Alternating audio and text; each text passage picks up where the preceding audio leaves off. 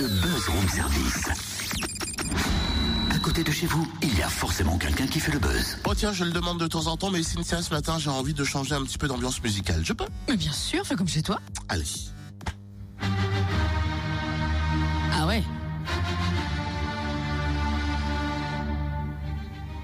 Comme un blizzard dans mon cœur, une autre lueur dans mes pleurs, je continue d'avancer. Rien à cacher.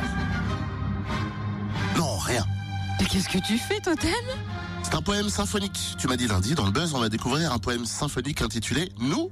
Alors, voilà un avant-goût. Nous, chanson de Louane, sur la cinquième symphonie de Beethoven. Ça fait bien un poème symphonique, ça, madame, non? Euh, Je dirais plutôt que c'est du bricolage, tu vois. Parce que nous, on veut une vraie création originale. Nous, c'est la nouvelle création de Camille Rocailleux, un artiste multicarte, musicien, compositeur, metteur en scène, interprète. Il intègre divers grands orchestres et compagnies de danse, dont la très renommée Jérôme Savary. Il a aussi euh, collaboré avec Benjamin Biolay et il nous fera découvrir sa dernière pièce, Nous, jeudi soir à l'Arc du Creusot.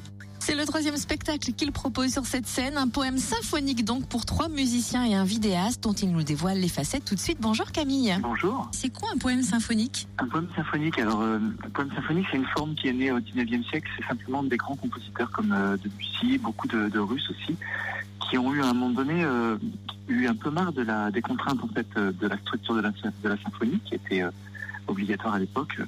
Et du coup, ils ont choisi de créer cette forme-là qui, qui leur permettait de laisser la musique seule décider de, du rythme des choses, de l'émotion, de la structure de l'œuvre. Donc à partir de là, c'était surtout un, une, envie de, de, se libérer du carcan des, des, structures de la symphonie.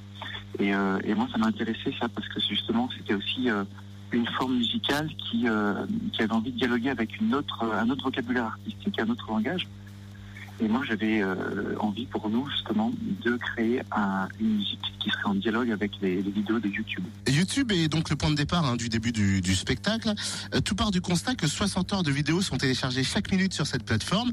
C'est impressionnant quand même. Ah oui, oui, les chiffres sont impressionnants. C'est pour ça que ça m'a semblé être un outil assez fascinant, assez révélateur du monde, euh, de notre monde contemporain, parce que tout va très vite.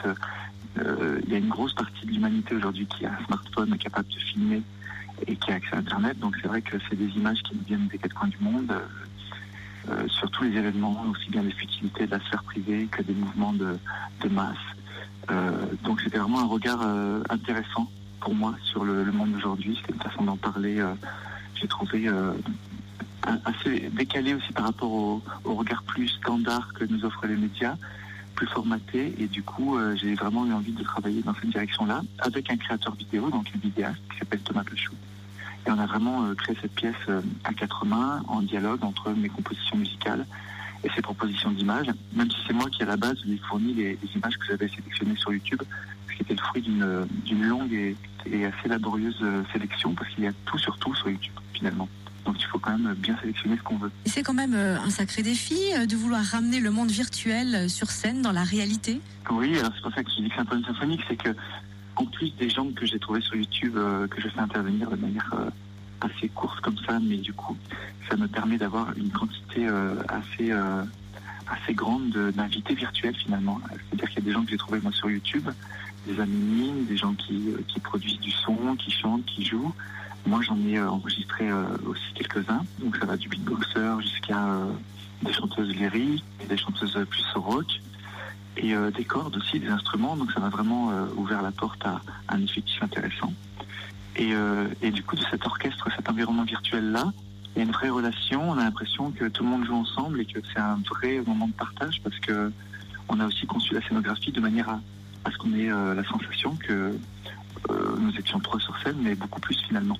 Merci Camille. Camille Rocailleux et la compagnie Ever sur la scène de l'Arc au Creusot jeudi à 20h30 avec leur dernière création Nous, mêlant donc théâtre musical et vidéo.